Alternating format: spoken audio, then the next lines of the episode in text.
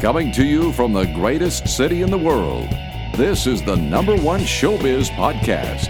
It's Talk for Two. Here's your host, Matt Bailey. Welcome, everybody, to another edition of Talk for Two. You know the sponsors. We talk about them almost every single episode. We're not going to touch that today because today I have my favorite co host with me, one of my favorite co hosts, I should say, because I get to do this with a couple of different people, but it is always fun when Hirsch Ellis joins us. How are you, sir? Well, I was fine until I realized I wasn't the favorite. Well, you are one. There's I'm- another guy, Chris Ortiz. Hi, Chris. And the two of you, it's equally as fun. But we talk about different Great. things. Next time I see you, we're gonna Okay. fight. We're gonna fight over. What have you been up to, man? It's uh, you've been busy, world traveler. Busy. Yeah, it's been it's been just busy fall. It's been a lot of um, back-to-back projects, which is you know really nice to be employed uh, when you're a theater artist. It's nice to be working. I'm in a little downtime right now, and then I, I go into a pretty jam-packed spring. Oh wow, yeah, spring's always busy for you, uh, and it's always tough to pin you down. yeah, either is or either really really is. Yeah. it depends.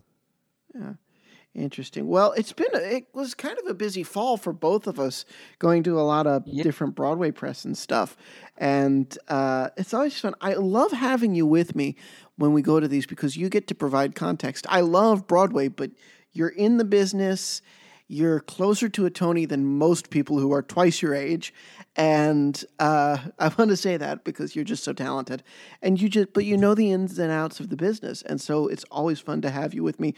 I don't know if you feel strong armed when I take you along, but uh, it's it's good. You're like the encyclopedia of Broadway. Here. What's that? I was trying for Tony this year. I was trying to be a producer in Hadestown, but it didn't pan out. No, no, no. But you'll you'll find yours, and you know what? The great thing is, it's all in the timing. When you find yours, I think it'll just be perfect timing, and it'll line up, and it'll be a great kind of culmination for you. Yeah. Yeah, but I'd like a Tony, so if it can happen, Well, that'd be do you want a Tony for producing, or do you want a Tony for directing? Or let me rephrase: Do you need to For Ken Dos? I don't. No, no, no. Let me let me rephrase.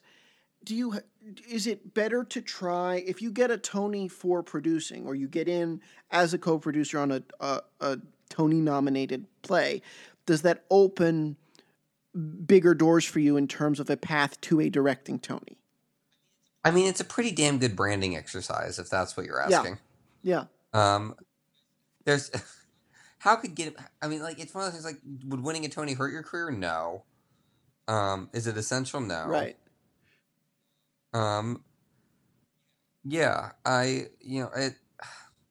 I'll take. I'll take mine where I can get it. I'll say that. I'll, Exactly. I can win two. And I should say for people, if you're hearing a little bit of in and out or a little bit of hissing, unfortunately, we may have had you fooled up to this point. We're not in the same room. I have him over FaceTime. I'm home in Pennsylvania for the holidays, and you, you just Hanukkah just dropped. Hanukkah was early this year.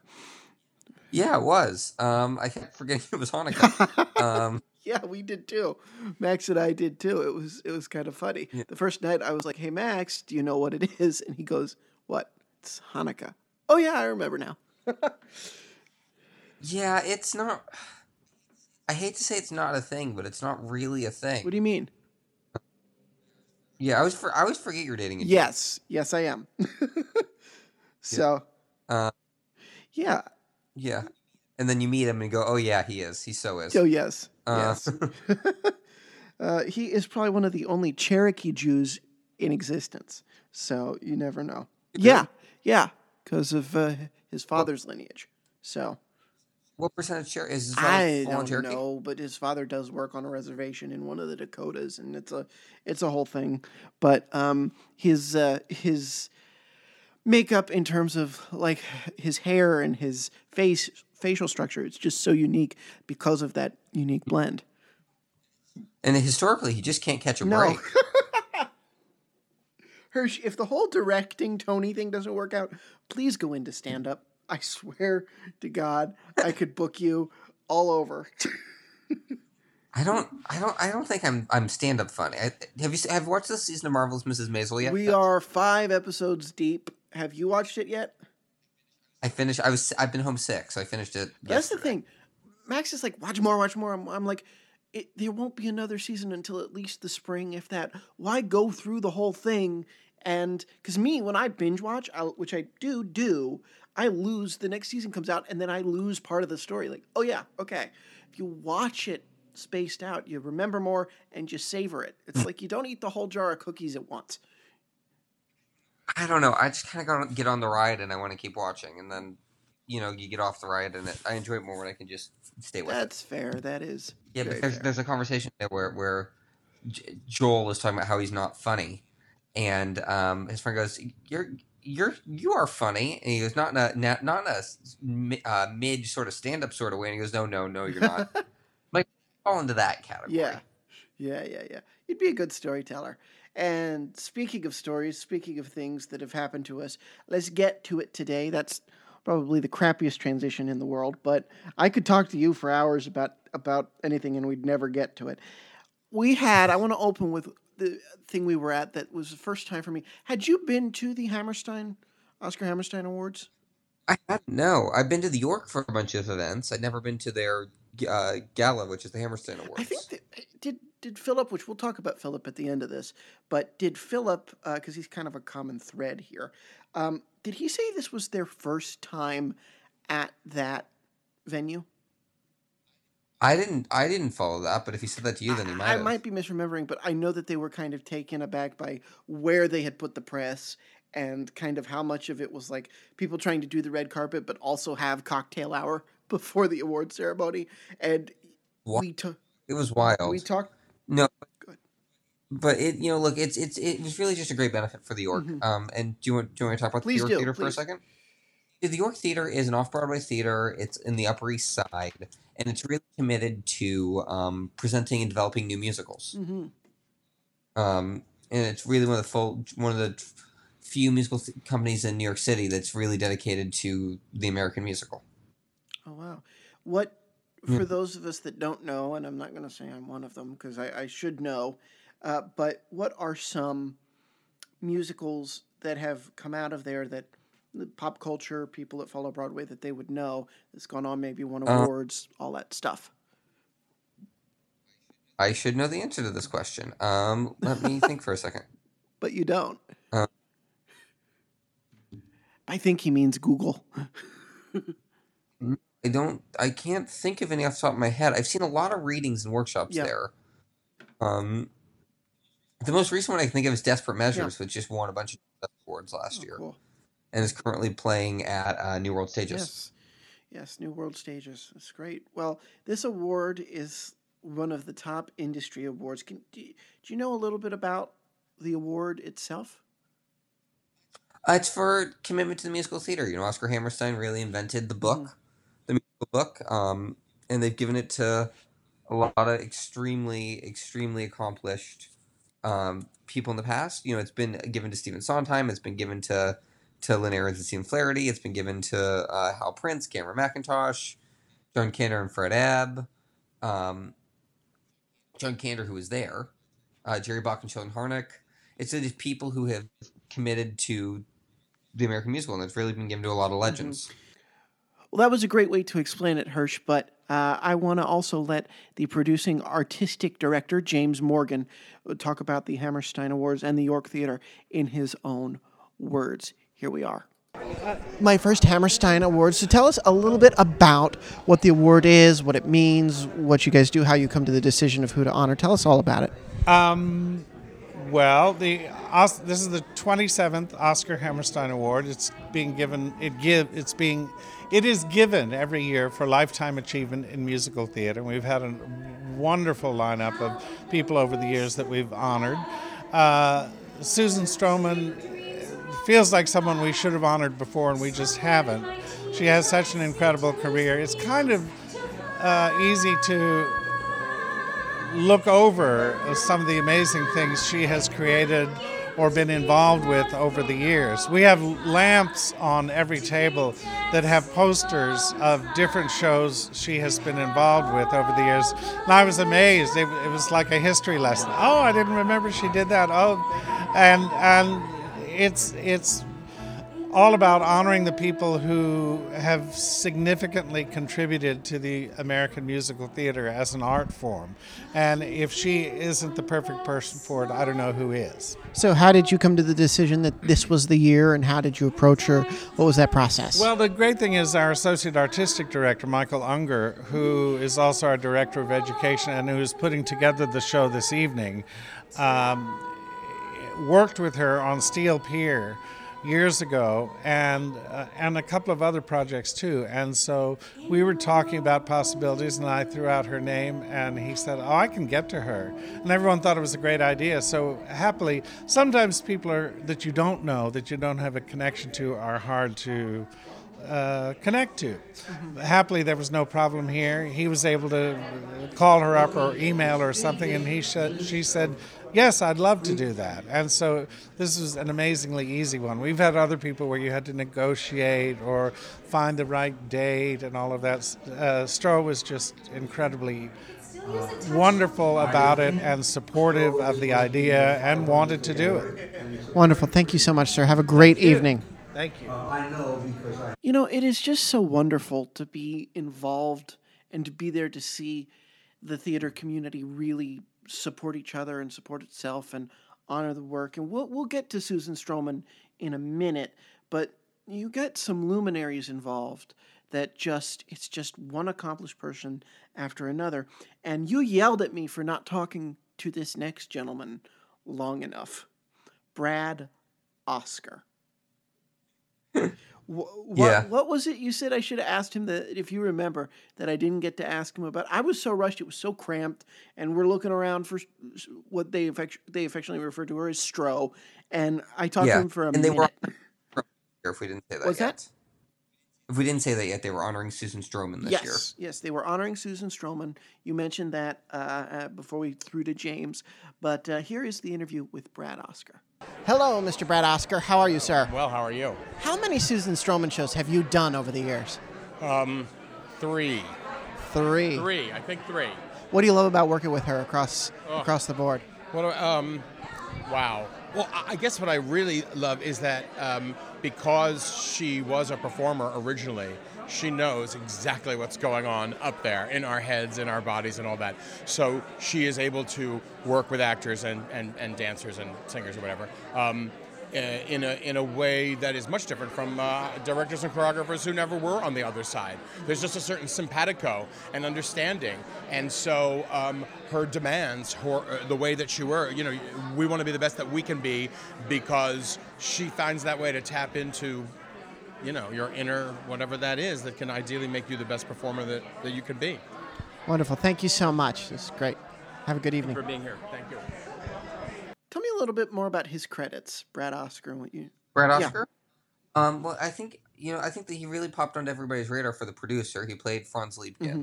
he's actually unfortunately the only original cast member to not be in the movie. Um, he was replaced with will ferrell because um, they wanted a, a marquee mm-hmm. name. mm-hmm but he's been in he's just a, a, Broadway guy for forever. You know, he he was in Young Frankenstein with Stroh. He was in Big Fish. He's really done a lot of work with Susan Stroman. Mm-hmm. They worked together a ton. And another group that came back. The show went off a couple years ago, uh, but they this shows you the love that they have for this woman. Putting what? it. Went off is a generous way of putting it. It really didn't run very long. Well, it, still, even though it didn't run very long, the cast remained loyal to her, and that is, of course, the cast of the Scottsboro Boys. Cast of the Scottsboro Boys. How does it feel to be back together again here at the gala? Great. I mean, that show was such a family oriented. We're all like brothers in it, and it's great to be back together. It's very emotional, actually, to me. So, yeah, to be back with everyone. All right, rapid fire. I'm going to go around. Speak loud because I'm leaning like this. Describe Susan Stroman in one word. I'm going to go all the way around. Beautiful. Fierce. Inspiring never actually met her. Kind. Passionate. Meticulous. Captain. Focused. Beautiful. Of the shows of hers that you weren't in, of the shows of hers that you weren't in, what's your favorite Susan Stroman show? Contact. Ooh. Crazy for you. Young Frank. The producers. Showboat. okay. Pass. Pass. Uh, crazy for you. Big Fish. Yes. I couldn't say it. He said, "Warn it." I got you. I got you. It was great. What'd you love about being in Big Fish? The heart of the show. It's a beautiful. Has a beautiful heart. It was and it was beautifully produced as well. Gentlemen, I know it's crowded in here. I know it's loud. And I know it's going to be a fun night. Thank you so much for coming over. Thank you. All right, we're building up to it. We've built up to it. I'm going to just let you I might even go get a drink of water cuz I know you love her work and you love her to death. Tell me tell our listeners all about Susan Stroman. Uh, I mean, look, Stroh has been a, an icon of the theater for for probably the last 20, 30 years now. You know, we, we forget how far away we are. It feels like Producers wasn't that long ago, but Producers was 2001. Mhm. Already a pretty extreme, a pretty well established theater artist at that point. You know, she came up as a choreographer. Um, as a choreographer, working with Hal Prince on many, many occasions, Yeah. um, and then really out um, choreographing the original production of Crazy for You. oh wow. Um, and then uh, his, in her fought uh, 20 years and five Tony Awards later, she's created the producers and Contact and Scottsboro Boys and Big Fish and a piece I just saw last year, Beast in the Jungle, that was really excellent. Um, and probably one of my favorite things I've seen her do in a long time. oh cool. Um, she just is one of those people who's lived a life in the theater. That's awesome.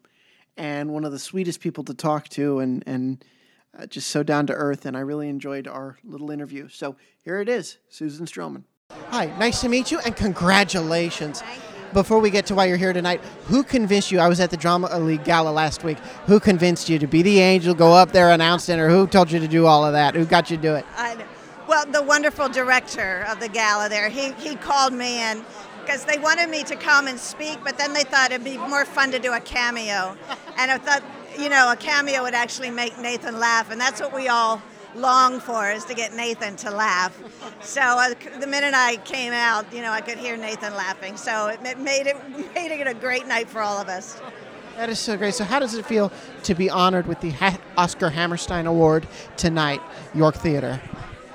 Well, it's a big honor. You know, Oscar Hammerstein was the leader of telling stories in the theater, and so all of us really ride on his um, shoulders. And uh, so, too, when I got the call, I was overwhelmed, really. And of course, to be here also to help the York Theater. Um, so, so to have the combination of this incredible award and then to have this be a gala for the York because the York does new works and we need to support that. So I'm very thrilled to be here. Do you have a production throughout your incredibly esteemed career and all the Tony Awards and everything? Do you have a production that is most near and dear to your heart that you worked on, or is it like trying to choose a child? Well, yeah, I, of course, the one that's nearest and dearest to me is the one I'm always working on at the moment because they're all very special to me. Right now, I'm doing a new piece called Marie, which we're going out of town in Seattle. It stars Tiler Peck and uh, Terrence Mann, who I think are going to do something tonight from it. I'm not supposed to know what's going on, but I know a little bit. Uh, so that's the one, of course, is most dear to me right now. And they think the White House has a problem with leaking. anyway, so the, the question is are you always learning? Do you learn from every single production that you do? And do you bring that knowledge with you into the next thing that you work on? Well, yes, I, I, I'm very lucky to do diverse stories, so I can do something like the producers, or the Scottsboro Boys, or Contact. So it's, I'm very lucky to tell different kinds of stories, and so you learn all the time from different sto- types of storytelling. But also, you are inspired by all the actors, and uh, and uh, you know, getting to work with different set designers, and it's uh, you always learn from every show that you do. Wonderful. My last question for you with everything going on, and it's been 10 years since it was on Broadway, would you like to see a revival of the Scottsboro Boys? Sure, I would love to see a revival of the Scottsboro Boys. You know, from what I know about it, I think we should, we need it. But congratulations on everything and for a wonderful career in this award tonight. Thank you for being with us today. Okay, Thank you so much. Thank you very much. And that's it for the Hammerstein Awards. You're a Jew. Is it Hammerstein or Hammerstein? I'm always, as a goy, like freak, There's lingo there. freaking There's lingo out there. that I'm getting it wrong. Um, I think he pronounced it Stein, but it. Um, and I've always heard it pronounced Stein, Mm-hmm. But it, it depends on the name, Stein or Steen. now we get to an event that you work every year, and I don't know. eh, Why at this point, now that you've graduated, and I don't want to sound greedy when I ask this, what keeps you motivated to work with the Drama League? Are you hoping to get one, uh, one of their fellowships? Work with the Drama League. Yes. I was there for info about the for the um, info session about their fellowships. Um, they really do a lot of work, great work for young directors, and they really try to keep us in their system. So they have us in and out all the time. Mhm. So they we're at a lot of their major events because they really just keep a tab on young directors. Oh, that's really awesome. That is really, really Yeah. awesome. And uh, this year, the Yeah. Drama League Gala honored uh, one of my Nathan, favorite people. and I keep that event because I've got a bunch of friends that work for the Drama League that are in their office, and it's they invite me, and I go hang out with them, and you know I sit back and watch the show, and it's a nice night at the Plaza Hotel, and you get to wear a tux. Yeah, and uh, Nathan Lane, I know that uh, from it, that it's been a long time coming for them to be able to get him to do this and uh, take the honor, and uh, he is just, you know, I've noticed this with a lot of theater people. A lot of theater people don't like press, and and and when you do when they do the red carpet, they're often quite shy. But then you see them on stage, and wow, holy crap! Nathan's a pretty shy guy. Yeah, he is. And uh, well, before we get to him, of course, we're going to save him for last in this section. I want to throw to the board president, Stan Ponte, and why he wanted to honor Nathan and actually how it came about. Hello, sir. What a year. I'm great. How are you? I'm good, thank you. Nice to see you. Nice to see you. The uh, the sort of buzz around here is Nathan Lane. Finally, it's been quite the uh, drama in the making. yep, I think that's right, and I think uh, anyone sitting in the audience this year during Angels in America, if one didn't think that he'd reached a kind of great point in his career, it was sealed. I know certainly personally sitting in the audience, I was exhausted, and then I would remind myself, wait a minute, I'm not doing anything. He's killing it on the stage. So very interesting, very exciting. When was his name first entered into the conversation as maybe, possibly, it could maybe come about? Well, I think uh, Nathan Lane, as one of the real, you know, stalwarts of the New York stage, has been floating around as a name for a while now. You know, the good news is is that there's a lot of people in the theater that deserve this honor. Um, so to bring his name up this year, to have him, him accept, and to do it in a year when he's had such a critically acclaimed dramatic role, I think is just perfect. And then to also honor Fran Weissler, what a wonderful thing to co honor two theatrical luminaries. What led to the decision to have not just one, but two honorees this year? Well, we wanted to create this opportunity uh, for unbelievable vision in the American theater. And I think for anyone who doesn't know Fran's personal story and how she started in the theater, when her first production was, and how she did it, everyone uh, watching tonight will learn about that. And I hope that if people don't know about it, that they read about it. Because she truly is a maverick in the theater. And for all of us in our 30s and 40s and 50s, her first production wasn't until she was already in her 50s on Broadway. So I think it creates this energy where, hey, anyone can still make it. And now she's 90 years old, going strong, and I think one of the most beloved producers on Broadway. That is really wonderful. Well, sir, I know that you have a long night ahead of you, so thank you for spending a few minutes Thank with us. Thank you for spending time with us. It's always so great when the celebrities say yes. You know, it's and I don't know if they've ever had somebody say no, no thank you, because Drama League seems to be such an important part of theatrical development in New York. Yeah, and they honored Nathan with the Drama League Award a few years ago. Uh, his performance in The Nance. Oh wow. I believe.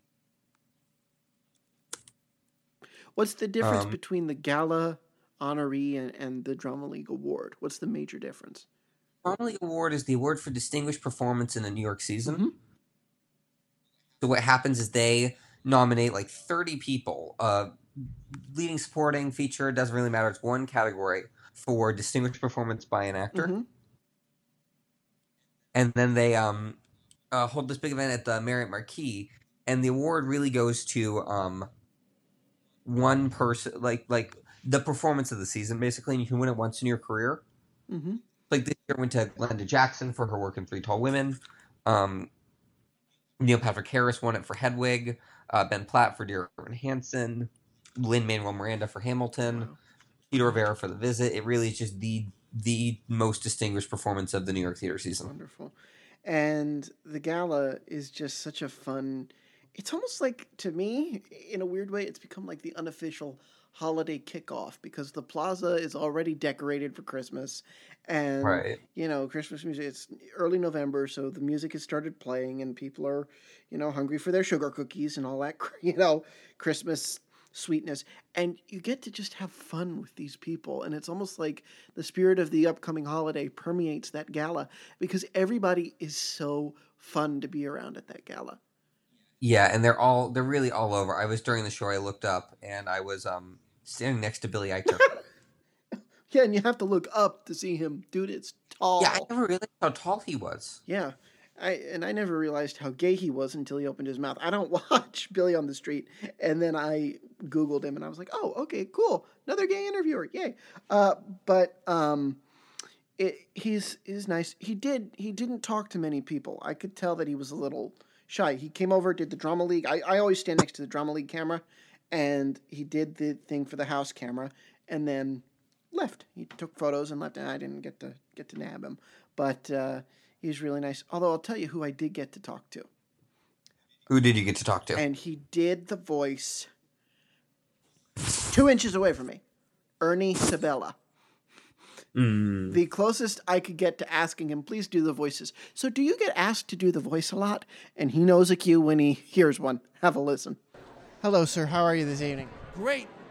I have to ask, after all these years, do you still get asked to do the voice? Yes, I do. And tonight we're singing Hakuna Matata to Nathan Lane, me and Matthew Broderick. Oh my goodness! And he doesn't know, right? He doesn't know about it. How did you? co- I mean, it's the obvious pick, but how did you decide that that's what you would sing? Well, other people decide. I think the director wanted me to do it. I said, I'll do it. Awesome. I have to ask, when you went in to do the voice recordings, when you went in, when you went in to do the voice recordings, what was your chemistry like with Nathan from the start? Well, we knew each other. We were doing Guys and Dolls at the time. And it was because of Nathan that I got the part because they asked us to go in and sit, you know, read the hyenas. And Nathan said, Well, Ernie will come with me and we'll read them together.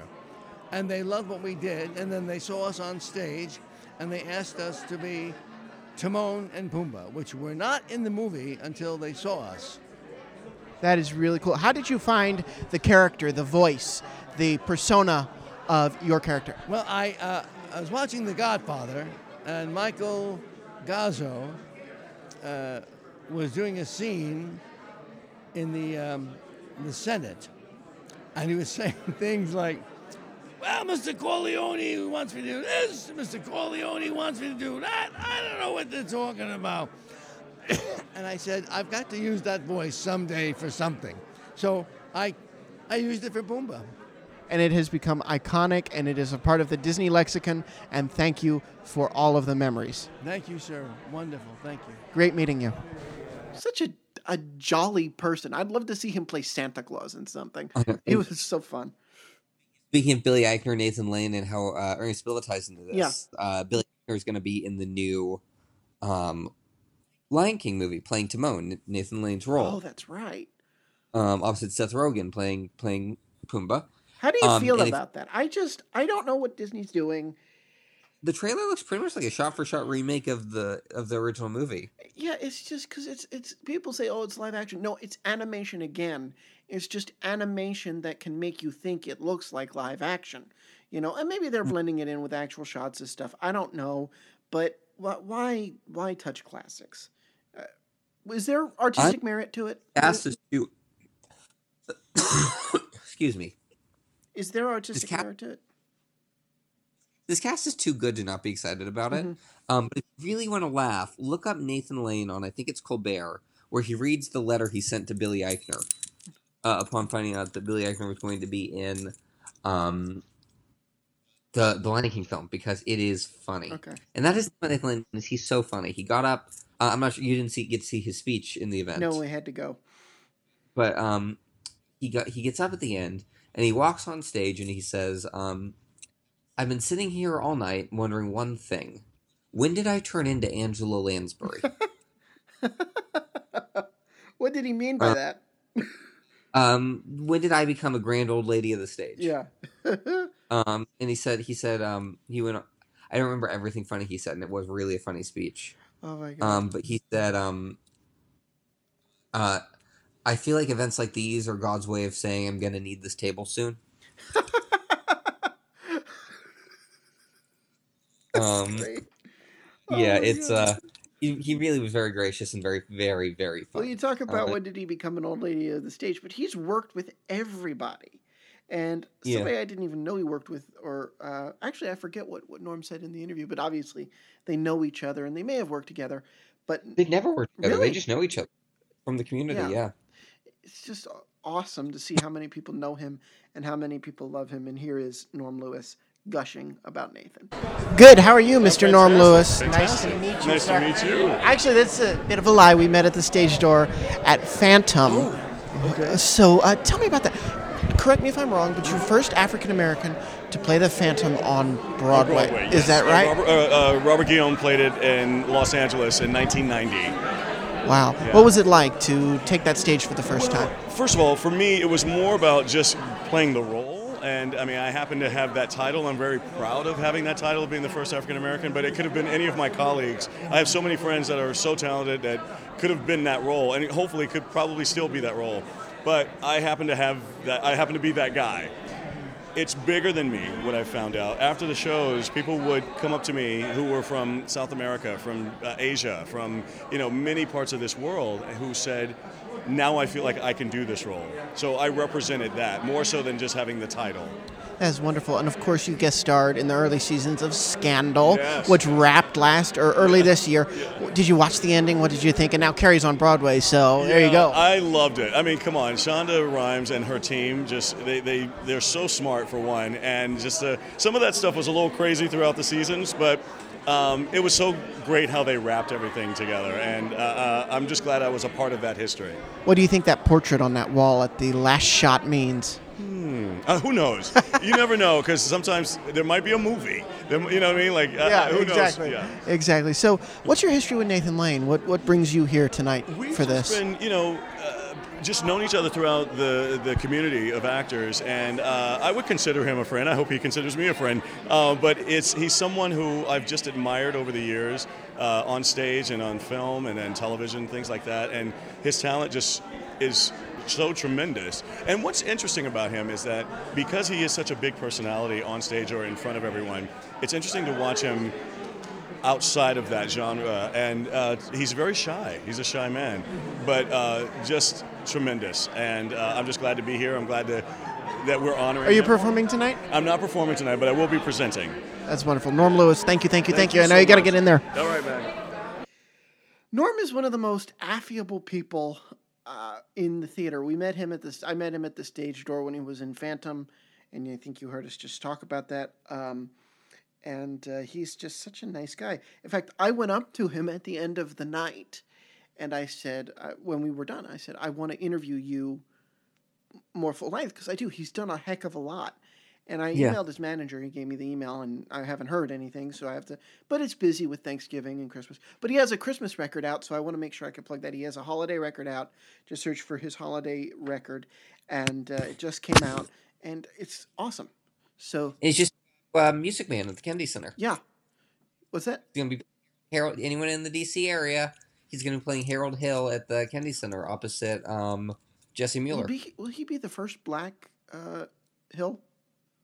He might be. I, I haven't taken account counting yet, but he might be. because he could that could be a trend for him, which is a good trend to have. It's good to be sort of you know the, the uh, just kind of blazing that trail in theater. I was trying to picture the baseball guy, but I know nothing about sports and make that comparison. But I'm just probably shoving my foot so far up my uh, mouth.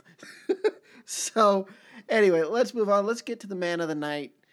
Uh, there was too much press. Not too much press, but the press was clamoring, and this gentleman, Nathan Lane, does not like clamoring. because by his second or third interview, he was just you could tell he was just done with the reporters, and I was able to nab him for like two minutes. And I understand. I'm being compassionate. I think it's so sweet that he did because you know there was talk that last year Steve Martin wasn't going to do the carpet, and he did, and it's it's great because I know that night is a lot of pressure on guys like that. But Nathan, we talked for a minute. I got to ask him one question, and then uh, I had him say hello to my grandmother because she just had some uh, surgeries and things, and she absolutely loves him. So here is the interview with Nathan Lane. Gentlemen, gentlemen. Two. Hello, sir. Congratulations on this honor. I just want to ask about Angels in America real quick. Uh, such an inspiring role, such a wonderful role.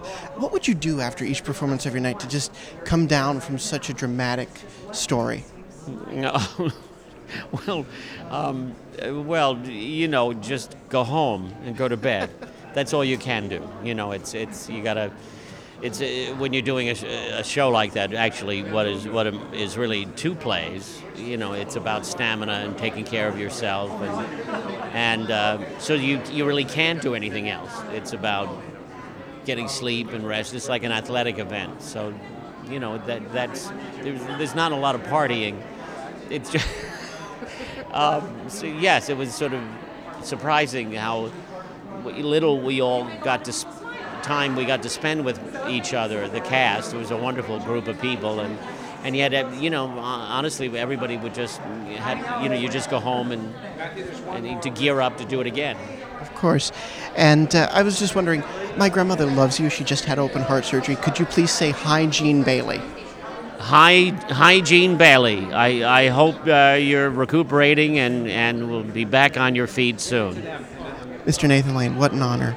Congratulations tonight. If you had the opportunity to direct Nathan Lane, what show would you pick? Um. Huh. Huh. Okay, somebody go right, huh. I- well, the, the the the rumor is I this production already has a director, but I'm really excited to see it. Um, is that there's a production in the works with him and Laurie Metcalf in uh, Death of a Salesman. You know, a lot of people say that Laurie Metcalf and uh, I'm off mic here. A lot of people say that Laurie Metcalf and uh, Bruce Willis were completely miscast in Misery. Bruce Laurie Metcalf wasn't. Okay. Yeah, she plays a wacko pretty good. Has anybody seen The Conners ever? Anyway, um, she's but she's so talented, and she is she's experiencing a career explosion right now. So that would be cool to see her with Nathan. Yeah, yeah. Well, I mean, they've worked together a bunch of times. Um, and I, I'm very excited to see him in uh, the new Taylor Mac play, Gary. Hmm. Is that here or where, where's that? That's on Broadway. It's him and Andrea Martin. When does that? Um, it this spring. It's it's called the play's called Gary, a sequel to Titus Andronicus. Oh, cool. You know, it's just, and we've got we've gotten into it about star power on Broadway before, but he is one that's genuine, who made a film career, I believe, off of his career in the theater, and Yeah. really is deserving of of everything.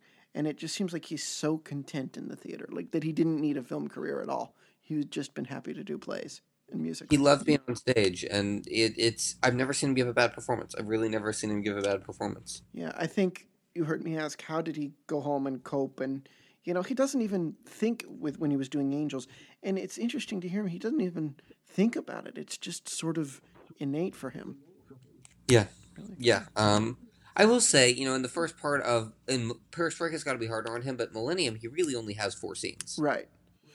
Right. So They're big scenes, but Mhm. he really has four of them. Yeah. That's one show that I didn't get to that I wish I would have gone. But one show I actually saw twice, actually kind of two and a quarter times because of the way they do their press day. And you saw it. You didn't see this iteration, but we saw the one two years ago, the or three years ago, The Illusionists, and this Yes. one is called Magic of the Holidays. It's on Broadway. It's at the Marquis Theater. This, you know, I know you weren't there, but I want to get your opinion on special events. I want to say thank you to the press people, first of all, that included us. We're not going to tear down the illusionists. I have nothing negative to say. I have a lot of positive things to say. But it can be very, very tricky to come to Broadway as a special event, and um, it seems like that Marquis room is like the special event magnet. Well, sort of. They're getting a music. They're getting Tootsie in the spring, and that's probably going to be there for a bit. Yeah, but nothing they do. Well, okay, if it's going to be there for a bit, but I can't recall in my time in New York when a show lasted more than two years in that space, if that. No, nothing since Millie. Millie's the, the longest one. Well, it's truly a terrible house. It's really just not a great theater. It's it's hard to get to. You have bad signage. The theater's ugly. Um, it, it it's really kind of barn like. It, it it it manages to be not that big and feel cavernous at the exact same time. Mm-hmm. You know, you hear about theater big theaters that feel intimate. This is the opposite of that. Yeah. Well, Um, this year the illusionists actually went back there which is where they premiered in uh, in in 2015 and I, or 2014 and i will say that you're right. For a lot of things it isn't the right house but i think it's right for the illusionists. Because when we, oh, we saw it at the neil simon where we sat the balcony was too high you were looking at the screens when they were in the house. So this is a little tighter which is is nicer for it. And and, and I can absolutely see because you know we're talking about now that Springsteen's packing up shop. Um, who's the next big Broadway Broadway residency going to be? Because this whole residency thing has become, you know, Springsteen brought so much clout to it that now the idea of doing a sit down show on Broadway is appealing to some really big entertainers. Um, and I um I I could see a lot of them going into the Marquis theater to their detriment or to their success to their success. I think you know. I think if if Bruce if um you know Bruce Springsteen or Billy Joel or or Cher or or uh, Lady Gaga want to do a Broadway residency, it's yeah they'll they'll be incredibly successful at it. Plus, I think the Marquis has more ways to sneak big name talent out of the building. Uh, Yeah, but I really think that if you know they can do a Springsteen on the street, they can do it anywhere. Right. Yeah, and we talked about that when we did the Tonys. So the Illusionists, I have mixed feelings about this run. I like I said, I won't say anything negative. I didn't hate it, but you cannot. The bar was set for me at the one that I don't know if you saw called Turn of the Century, where it was modern acts. It was contemporary artists.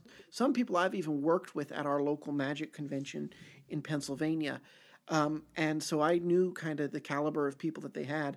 But what they did with making it an homage to a golden era of magic in the early 20th century can't be beat. It was incredibly staged. It was incredibly well done. The it was the right amount of big illusions versus parlor versus close up, and to do this one, it felt a little hurried. I saw it uh, in previews. I saw it in previews, uh, but there's a happy ending here. I saw it in previews, and they, it wasn't tight. They const- they worked the show, reworked it, reworked it. Three days later, on press day, did press, and then that night, it was so much better, and the audience ate it up. And so it's really cool to see what they can do with a show when they go into a space, um, and how it can get tweaked if they have a few if a few extra days to sit down. Because the audience that saw it on the on the on the Sunday preview, they wouldn't have. It was so minor they wouldn't have noticed, but I noticed because I'd been going to the shows. So you know, in years past, so it was really interesting to see it on Tuesday. With it was opening night, it was a packed house and people ate it up. And the MC is a successful magician who has a Netflix show. Adam Trent, he's the MC. He's shouldering a lot of his responsibilities. The illusionist actually toured him uh, separately for a time, and he has a lot of technology magic and and does a lot of stuff that's really cool and really modern. Um, uh, and so now he's back and he's emceeing Broadway. There is one person, and I know I said earlier that I wasn't going to say anything negative, so I have. I'm going to go back on that a little bit, but it's a general consensus negativity. There's a wonderfully talented uh, female magician by the name of Chloe Crawford. She does one thing in this show in the first half, and then she appears, the illusionist Darcy Oake, who you're actually not going to hear from today because the audio for that particular interview did not get as good, so uh, we're, we're actually going to skip him. Um, unfortunately. But she does an appearance with him, and you don't even realize it's her unless you're sitting really close. In this day and age, to have a female magician only do one thing on the show, and and what was interesting is on that show opening night, Adam, they give a, a kit, a magic kit to a kid, and they say, "Here you go." And that night, it wasn't a bit, they just give it away. That night, he gave it to a little girl and he said, We need more female magicians. And then, literally, a couple of minutes later, here comes Chloe doing her one bit, never to be seen again. I mean, she appears with a cast and stuff, but her time is only one. And at the end of the show, the people behind me, and this is my opinion alone, I share this opinion. I heard it from people. I'm not speaking for anybody or anybody in the magic community that I may know. It's just I'm talking about me. That we I heard behind me somebody said, "Well, you talk about wanting more female magicians, then you let the, the your one girl only do one thing. It's not a good look on the producer's part." And actually, I put my actual journalism cap on when I'm at, when I'm there, which is rare. Normally, it's just to have fun, ask the silly questions. And I found a crew guy, and I said, "So what's the deal that she only does one thing?" He says, "I can't really talk about it. We have NDAs, and I don't really know anyway." So it's, it, but he kind of agreed that it was a problem. Say again, Hirsch. Industry in the, in the theater industry, NDAs are so rare. Um, like you get them on like really high profile shows, and that's about it. Well, I don't know if it was NDA or just contractually he didn't want to talk about. It, but it's a magic show. You would have NDAs with magic show because of the secrets and things, and right, it, right. it's a larger touring production. So I could I could see it being an NDA, but I, I he didn't say NDA. I don't want to. I guess you do kind of need every. What's that? What's that? I guess you do kind of need a crew person to send an NDA on a magic show. Yeah, it's it's. But I don't want to say he said NDA because I don't want to put words in his mouth. But the point is, contractually, he wasn't comfortable talking about it, and he didn't even tell me off the record because of the environment we were in. So it's a, it. I I am critical of it, and the reviews were critical of it. Uh, doesn't mean she wasn't good. Doesn't mean the show wasn't great. I just would have loved to have seen more of something I liked. So here is the interview, and of course, I didn't ask her because it would be rude. But here's the interview with Chloe Crawford. Welcome to New York. I heard you telling others you only spent one night here, and now you're here for a whole month and a half. What are you looking forward to doing most while you're in town? I'm super excited to see some. Do you want me in here? Yep. yep. I'm super excited to see some other shows, actually, see some other people working hard.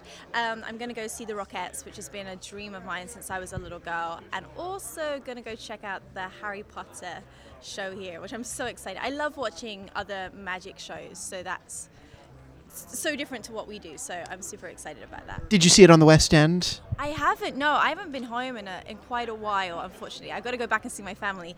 But uh, but no, I'm super excited to see that and just just to be in New York at Christmas, just to have snow and things like that. It, it's not the norm for me. So.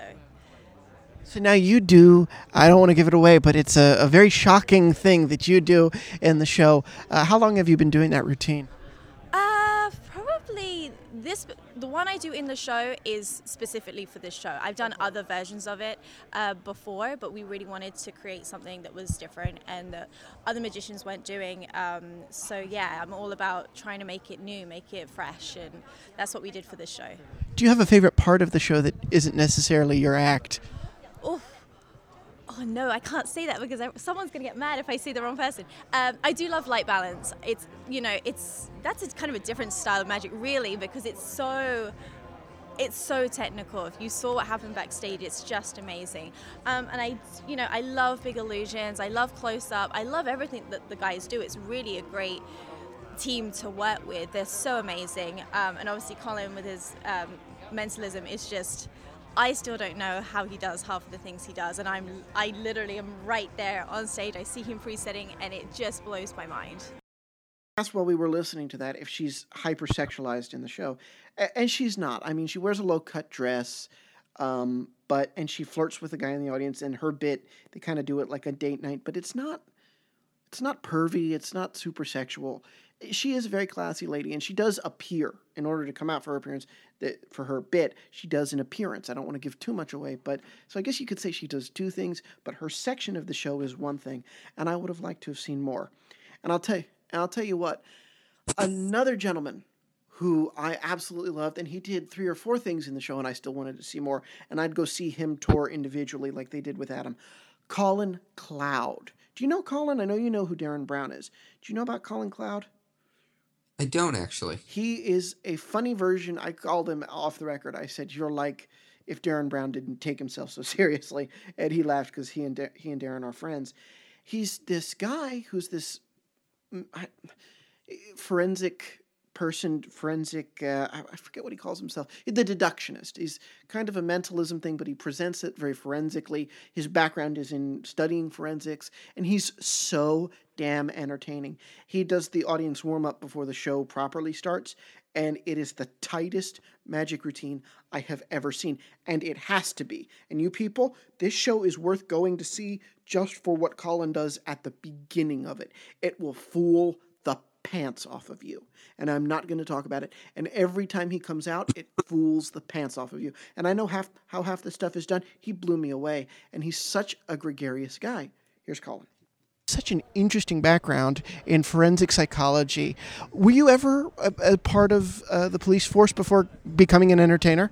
So, in my fourth year of university, in the last six months, I started working with the police on various, uh, implementing various different interrogation type techniques and looking at the approach to that. So that was the closest I ever got really to doing. I mean, it was it was still you know six months working with the police, but the bug for performing had bitten by that point, so I already knew that this was more what I wanted to do. But yeah, I think the idea of going back and working with the police at some point does now appeal to me more and more. Now that I've had more experience working with people and seeing how they respond to the techniques I've developed, I would like to now see how I can take a step in the other direction and now use it to essentially fight crime.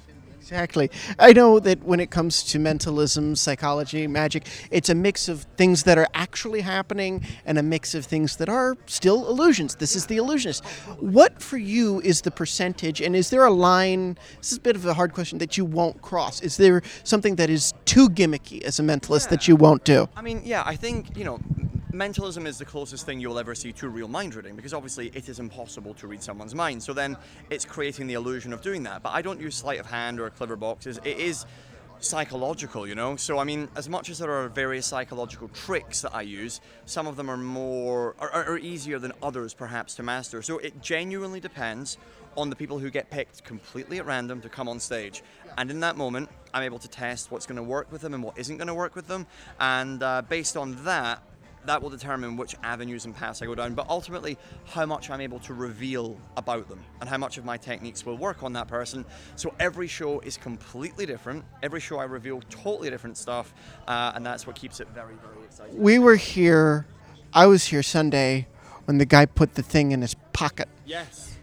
That was hysterical. I don't know if that's part of the thing or not. I don't want you to tell me, but that was hysterical. And I don't know if he was trying to steal it or what, but that was great. An interesting moment, yeah, where the guy uh, the guy tried to catch me out, and I had to say, "You put this in your pocket, haven't you?" And he laughed and went, "Yes, I have." And he brought it out, and I was like, "Right, get off the stage. We'll use the three that are left." Yeah, I heard you say it was still previous, and I heard you say if Jen's here, this will be down to seven minutes by tonight.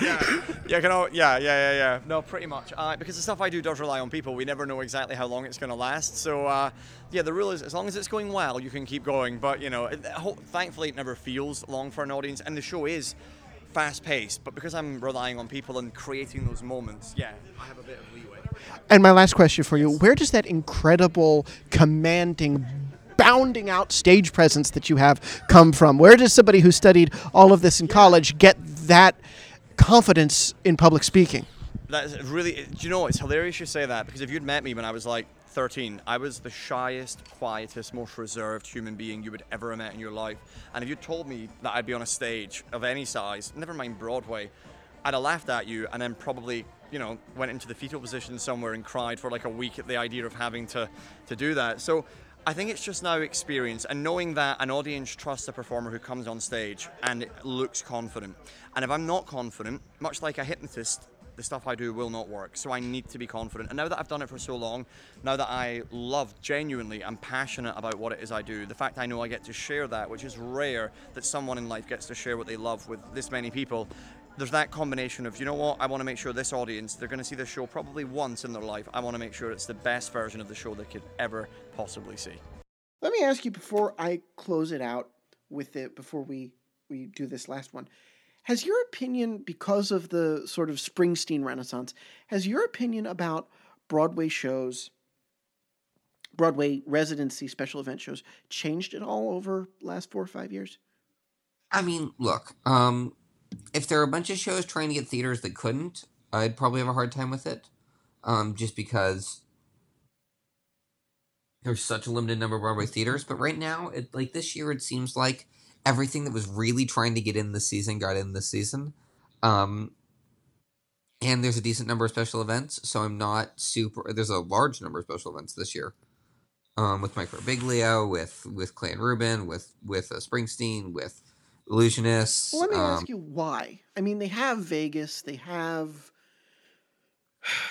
Pigeon Forge, for heaven's sake, and and Branson, uh, which are not really relevant to the conversation. But there are other places throughout the country, like Orlando and and other entertainment resort destinations, that are more suited in many ways for a, for a residency than Broadway.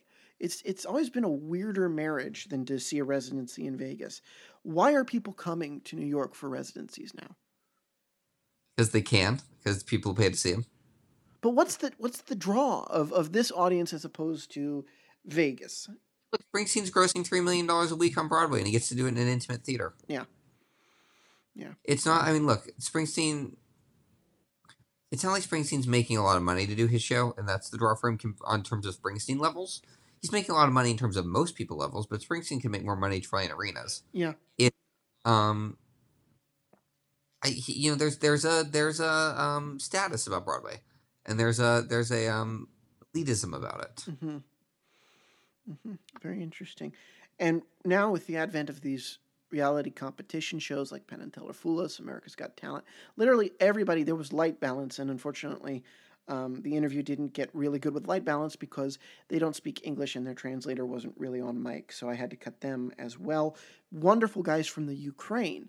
They placed third in the 2017 edition of America's Got Talent, and they placed uh, and Shin Lim, who's kind of the headliner of the Illusionist this year, um, won it in September of 2018 this year.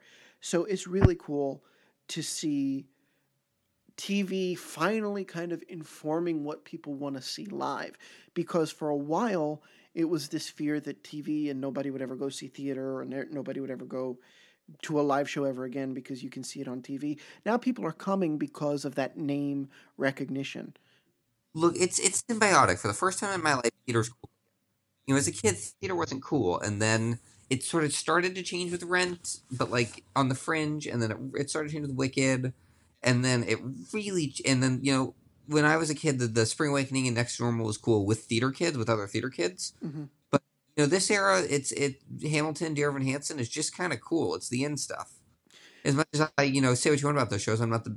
I don't think Dear Evan Hansen's the most successful musical I've ever seen, but it, is it popularizing the musical theater as an art form? It absolutely is. Well, it's interesting you say theater's cool again because of because there are people like Shin who go on national TV. A close-up magician is not somebody I ever would have thought would have won a television competition show that takes place on the Dolby Theater stage, or uh, and he here he comes winning it. He makes card magic cool again because it's beautiful. It's like a ballet. And here is Shin talking about bringing in his piano training to his love of card magic. Hanks announces your name. What went through your mind? That, was crazy, man. Like uh, everything kind of went silent for a second. Like my ears got all muffled, and uh, like I couldn't even see the audience to be honest. Like everything was really foggy. Uh, like there were apparently fireworks going on behind me, but I couldn't hear it. And then all of a sudden, I felt myself being lifted. It was extremely like out of this world type of experience. It was so supportive because the troupe that was came in behind you, they immediately put you on their shoulders. No, they they are amazing. I mean, we've been friends for a while actually. We, we already met up uh, during the judge cuts, and so we, we had already you know been friends at that time and, and continuously, and so I still talk to them on the. It's great that friends can come out of something that is so tense like that. Yeah, it is a very intense competition, but um, but you know, sorry. Yeah, it is a it is a very intense competition, but you know we, we really bonded together as a family, and, and you know when we're going through hard times together, I think that's when you connect the most. Now, I want to make sure our listeners know there is a date here that you're not going to perform, uh, if that's correct. You're, there's a that was that was true before, but that's not not true anymore. oh, wonderful. So you're here throughout the whole run. I'm here all throughout. now, who's your artistic inspiration? The way you do close-up magic, the way you approach it, is just so unique. You've heard that a million times over. But I'm wondering, where did that start? That unique way of getting into all of it. Well, I I've always loved film uh, specifically Christopher Nolan's films, and so that's kind of what inspired me. I, when I was creating my acts, I, wanted it to look almost like a movie. I wanted people to experience it like a film. It had a beginning, a middle, and an end. It had some sort of structure and flow, um, and I always looked. I always kind of looked up to Chris Christopher Nolan's like to films and like like wanted to base it kind of on that. And if you actually listen to the soundtracks, it's it's very similar. It is. Now, my weirdest question I don't know if you've ever gotten asked this, but I have to know. It's, I apologize because this is going to be a really weird question. Are your hands insured? Actually, no, they're not, and they probably should be. yeah, they probably should. Be. Take some of that, those winnings and. Uh, yeah, yeah, probably should. Because have you ever done anything else in your entire life? It's just been magic. No, I actually started magic pretty late, uh, considering I started at 16. I actually was a concert pianist beforehand. I was always going to be a pianist. Um, I went to university for piano, uh, but then I got I got uh, an, an inju- injury actually on my hands, and so I had to stop playing the piano. Um, and so then that's why I picked up magic. So then, how did you find it? How did you go from piano to Well, magic was always kind of a sideline hobby that I started at 16. Uh, went into university with piano, so I had doing, I'd been doing magic for like three years at that point. And then when I got carpal tunnel on my wrists, I uh, I stopped piano, and all I had was magic at that time. And with that, we've gotten through everything, Hirsch. Thing. Oh. That is it all. Thank you for having me on again, Matt. Oh, thank you for being here. Look, I want to say thank you. Uh, People don't do this, but I do it. I want to say thank you to Boneau/Bryan-Brown, and I want to say thank you to Richard Hillman PR and Philip Karuba, uh, and of course at Barn uh, uh, Michelle at Boneau/Bryan-Brown. I can but three B's. It's always a tongue twister. Uh, these guys believe in what we do and and really enjoy. I really enjoy working with them, and they let me come and ask questions. And really, it was Richard and Phil with our interview with Len that was kind of our foray foray into theater and theater press, Broadway press. There's not a lot of outlets that get into a lot of stuff, and it's a tough nut to crack. So I am always grateful whenever we Yeah. get to do stuff like this. Any of the times that you and I have been on like Broadway press lines together, you really do get the idea that they all are friends with each other. Yeah, I mean, um, Richard Ridge was at uh, the Illusionists. There were a lot of Asian outlets actually at the Illusionists because of Shen and his uh, his background internationally. It, it was it's it, it's so cool to be a part of it because that energy that actors give off on stage, you feel in person when you get to talk to them. It- Well, yeah, and also the thing about going into Broadway press that's kind of cool is that it's such a niche thing that you had to love it. It's your job is to be a professional theater fan, Mhm. and we are those in the world because there's a lot of us out there that grew up with that. You know, I grew up on Broadway.com and Broadway World. That is Yeah. that is how about the theater. Yeah, and so to be literally sandwiched in between when we were at Harry Potter, sandwiched in between Broadway World and Playbill, it was quite interesting. And Yeah. uh, that New York one bought your iPhone video. I know New York one brought my brought my crappy iPhone video. we talk about that. That's funny. Uh, it's it is such a treat to be in with these guys and to to do. I don't want to say in like it's a club, but to hang out with them when we do uh, get to go to these things. It's always so fun. Um, and I know there's limited room because New York has limited space. Theaters can't accommodate a hundred different outlets. They have to be selective. So it's always great when when we get to to go on these kinds of things. right. So, and it's always fun to have you with me because then I sound like I know more. Thanks, Matt. I I don't know a lot about a lot of things, but I can talk about the theater industry. well, that's great. It's like you're you're an encyclopedia. I said at the top, you're an I'm encyclopedia. I'm Rain Man. Rain Man for uh for a theater for a theater No, statistic. you're not Rain, but you know a lot, and you've dedicated your life to it, and you are somebody that it is actually an honor to know because I know you're going to go far in, in what you do, and and uh, That's fair. but you have to promise that I'll be on the press line when you make your big Broadway debut. Oh, of course. All right, Hirsch. Signing off for Talk for Two, I'm Matt Bailey. And I'm Hirsch Ellis. Reminding everyone out there to keep talking for two. See you next time. You can hear more show business interviews with the stars at talkfor2.com.